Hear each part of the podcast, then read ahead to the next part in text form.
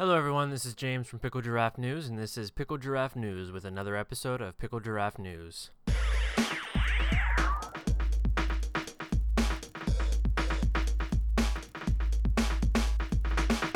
So I hope you guys are having a pretty good day today. If uh, if if if you want, that would be great.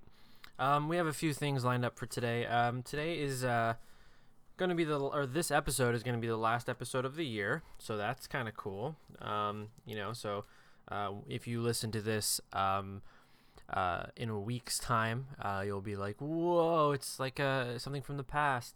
Because right now it's 2015. Uh, in a week's time, it'll be 2016 because um, that's how uh, years work. It's in an incremental um, fashion, and um, you know, uh, it's just uh, I really hope that everyone has a really, uh, really nice year. Uh, 2016, hopefully, is gonna be is gonna be a good one for everyone. Um, now, uh, I have some stuff planned for this episode here. I have a review coming up in a second, but I wanted to start off with something that that I kind of had for a little while.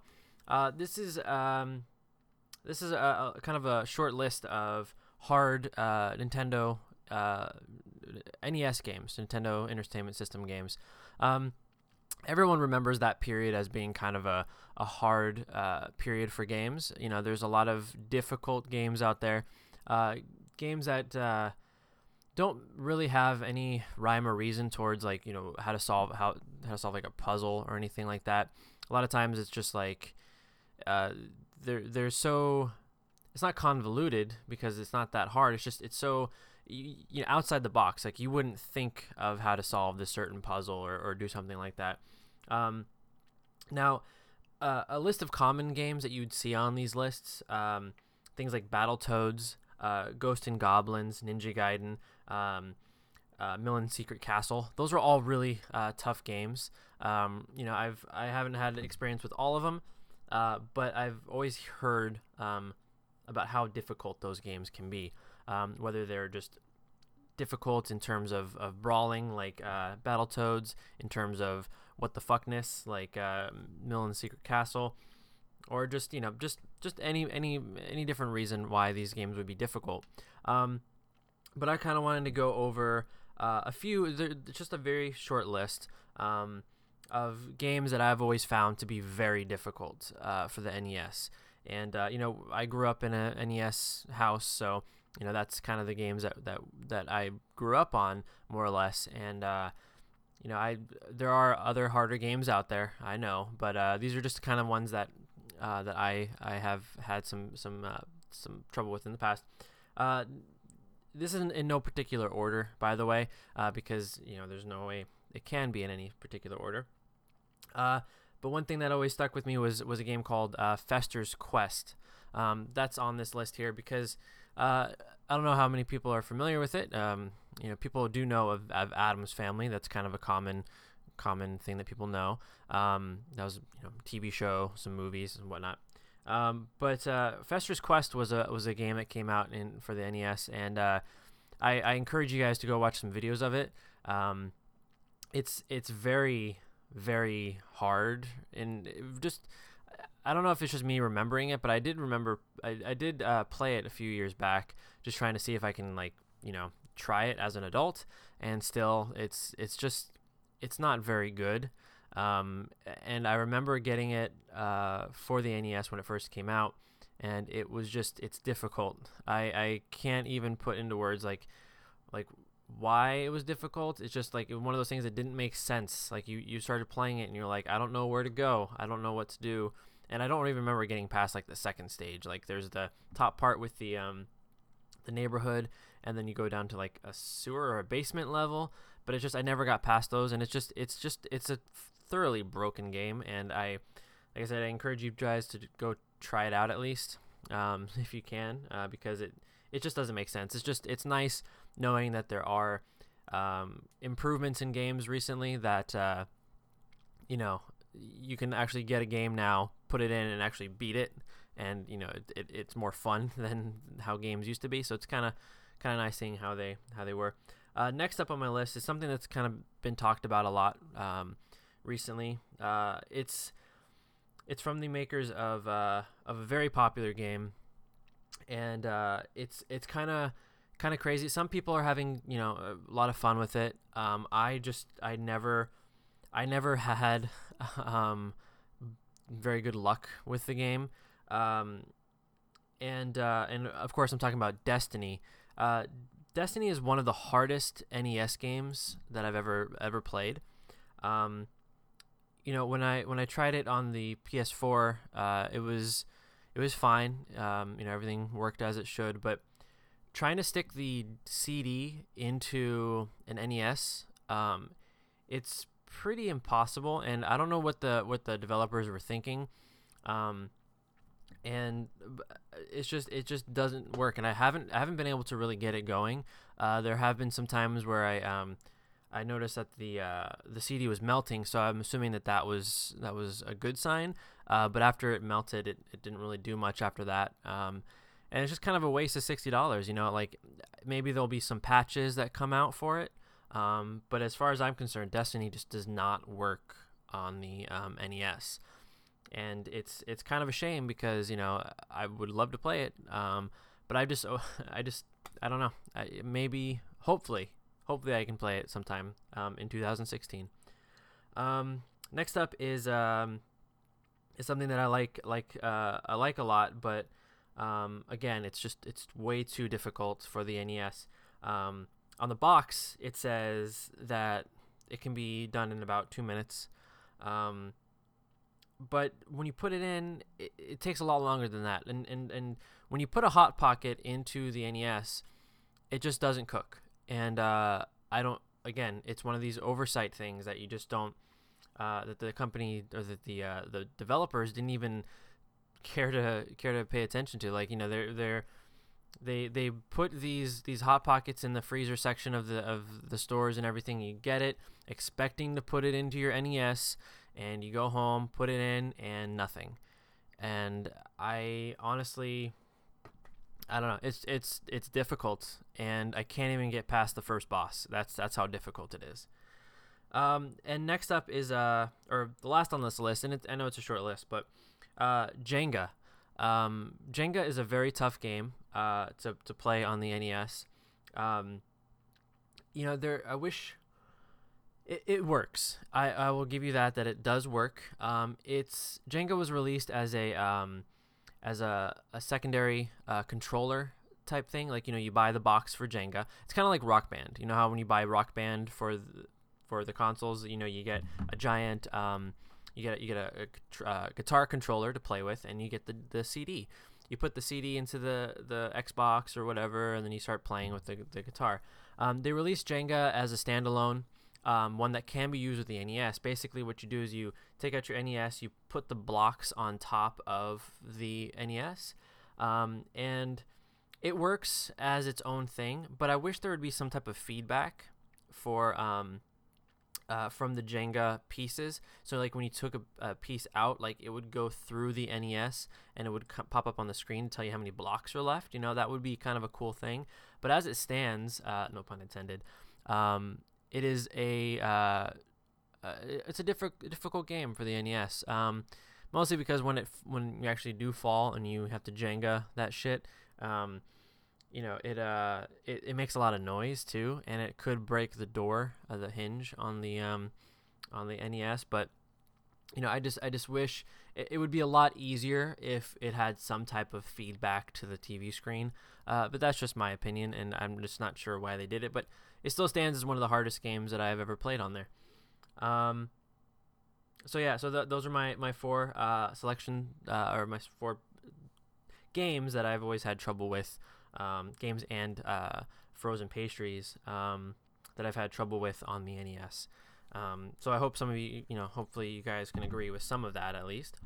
Um, and then uh, next up here is uh, I, am this is gonna be a, a first time uh, that this happens on on the uh, the Pickle Giraffe News podcast. Um, I was lucky enough to go see uh, a few movies this holiday um, break uh, this past week here. Um, I've seen two really big movies at the theater. Uh, one of them was Star Wars, uh, The Force Awakens, and then the other one was The Hateful Eight. Uh, both movies were really good, um, and I wanted to talk to somebody about it. So I recorded a segment with uh, uh, with with a friend of mine, um, and uh, who who also saw those movies. Um, and this will be the first time that we have a, a co-host on on the uh, the podcast. Um, other than the the J.J. Abrams uh, uh, interview a while back, um, this is going to be the first time that I'm actually, you know, you know, a, friend of mine rather is going to be talking to me. Um, but uh, I pre-recorded that, so I'm just gonna uh, take a moment here and uh, and uh, play that for you. Hey everyone, this is James, and I'm sitting here with my good friend Gordon. Uh, Gordon, we've been friends for about what is it, about uh, 15 years or so. That is correct. It has been about 15 years or so. Um, and you know, we had the privilege of going to see um, go see uh, Star Wars and Hateful Eight uh, this past week, and uh, you know, we're just gonna kind of give you guys a little bit of an insight of how we thought, and you know, or what we thought about the movies and everything. Um, first off, overall impressions. What did you think of both of the movies, Gordon? I enjoyed both of the movies very much so. Yeah, I did too. I thought both of them were were um, were uh, very well made uh, movies. Um, and uh, let's just kind of go over it. And and I do want to clarify for everyone at home um, listening, uh, or you know on the road listening, or uh, anywhere listening, that uh, my friend Gordon here um, is actually my friend, That is correct. I am your friend. and he is uh, not just my voice pitched down a few uh, a few levels. You know, it's it is my friend. We have known each other. That is correct. We do know each other, and I am not pitched down at all. I am an, my actual person, and uh, this is me. I am Gordon, and I am a real life human being. That is that is correct. You are real life, and I'm gonna reach over and touch you now. Ow, you touched me. I didn't mean to. I didn't mean to hurt you. uh, But that did hurt me. I'm sorry. It is okay. Okay, was- okay. Let's just let's just get past that. Um, the uh, so the Hateful Eight. Um, I thought the Hateful Eight was was really great. Uh, Quentin Tarantino did a really good job with um with with uh with with the movie, and I think uh you know it worked pretty pretty well. Um, everything about it was gory. Uh, the story was really well uh, put together. Of course, all Quentin Tarantino movies are good.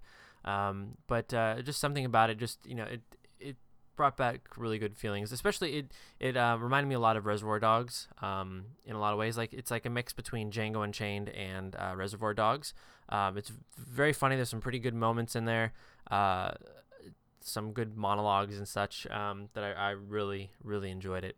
I also enjoyed all of the monologues and such. Yeah, I mean, I remember you actually stood up, uh, Gordon, and um, during one of the monologues, and you sh- you shouted that how much you liked that monologue. I am very enthusiastic about my enjoyment for those monologues. Yeah, it, I, I, I remember. Yeah, you you you applauded every time someone did a monologue. Uh, the one thing I didn't like about the movie is that it wasn't long enough. I don't think that's funny. If that movie was longer, I would have been bored. yeah, I mean, I was just teasing. You know, I thought it was a it was it was a pretty good length um, for for a Quentin Tarantino movie. You know, hi you expect his movies to be long, um, but uh, but yeah, um, and Star Wars. Uh, so Star Wars was really good too. Um, I'm not gonna go over any spoilers, um, but um, I I thoroughly enjoyed it. Uh, I know Gordon, you are a very big Star Wars fan. Is that correct? I am a huge Star Wars fan. I like stars and wars. Um, what did you think of of this movie? Do you think it lived up to the expectation of what people were expecting for for a new franchise, or do you think that it was it was kind of in the same realm as the as the prequels as people were fearing? I enjoyed the parts with the robots very much so. Yeah, the there's a lot of robots in here, um, and I liked all those parts. But did you think that the the movie itself uh, stood up on its own? I like to stand up on my own and give applause for monologues for Quentin Tarantino movies. Well, unfortunately, this was a J.J. Abrams movie, so there wasn't much time for you to give a monologue. Um, I remember you did stand up when Kylo Ren uh, started talking for a little bit, and um, you were like, "I like monologues," and uh, you know, everyone in the theater uh, told you to shut up, and it was it was pretty funny. You know, I think everyone did a really good job in this movie. Uh, there's a lot of a lot of good new characters. Um, that's kind of the issue that you you had with the um, the prequels is that no one really I didn't really care about any of the people that were in there. Like you know, Hayden Christensen played uh, Anakin, um, and it was just it, it. I think George Lucas's um, uh, tried or he tried to make uh, you care about the characters, um, like you know, because you knew that it was going to be um, uh, Darth Vader in the end, um, but it it just you know, it, Anakin just never really made you care about Darth Vader. Like you just wanted to see Darth Vader be Darth Vader again, and like it just didn't work uh, the way it should have. Um, but I think the way they handled Kylo Ren in this movie and pretty much all of the the new characters, like you actually care about seeing them in the next film. Um, uh, who who was your favorite character in in the new movie? I like the droid, the ball droid. The ball droid was the best part. BB-8 is the best part of this movie because he's a robot and he rolls around on his ball, and it's really funny when he tries to go downstairs. He's like, uh, uh, uh. It's really funny the way he goes down the stairs, and I wish he had a monologue that I could stand up to and applaud to. Yeah, uh, I mean that would be pretty funny if he did have a monologue, but he did kind of you know beep and whistle a few times, so I guess that kind of counts as a monologue. But other than other than him, uh, did you like any of the other new characters? You know, mostly like the pilot Poe. Uh, there was Finn, there was Rey, there was Kylo Ren. Uh, you know, who who was your favorite? I didn't like any of them because I wish that BB-8 was a bigger part of the movie, and I want him to have a his own role, his own movie. I wish that the spin-off movie would be about BB-8 and it would be called Spin Off because the ball likes to spin off of things like stairs. That I guess that would be kind of a cool, interesting concept because you don't really find out about his origins as much in the movie. Um, so I, am assuming though that we'll, we'll see some type of origin story for BB-8, just or hear something about him because you know uh, you got the background story behind uh, um, uh, C3PO and R2D2, like you kind of seen how they kind of grew up, or not grew up, but uh, you know came to be part of of the franchises they did. I just want to see how he has a monologue. Uh, yeah, yeah, the monologues would be cool. I agree. But uh, but yeah, so I think uh, I think you would agree with me, Gordon, when I say that uh, everyone should go check out these movies. Um, both of them are very well done. Uh, I highly recommend uh, seeing both of them in the theater, um, especially if you like uh, Quentin Tarantino. Go see Hateful Eight. Um, we've seen it in the 70 millimeter, uh, which looked amazing, um, and uh, it's just going to be recommended. Don't, you agree, correct, Gordon?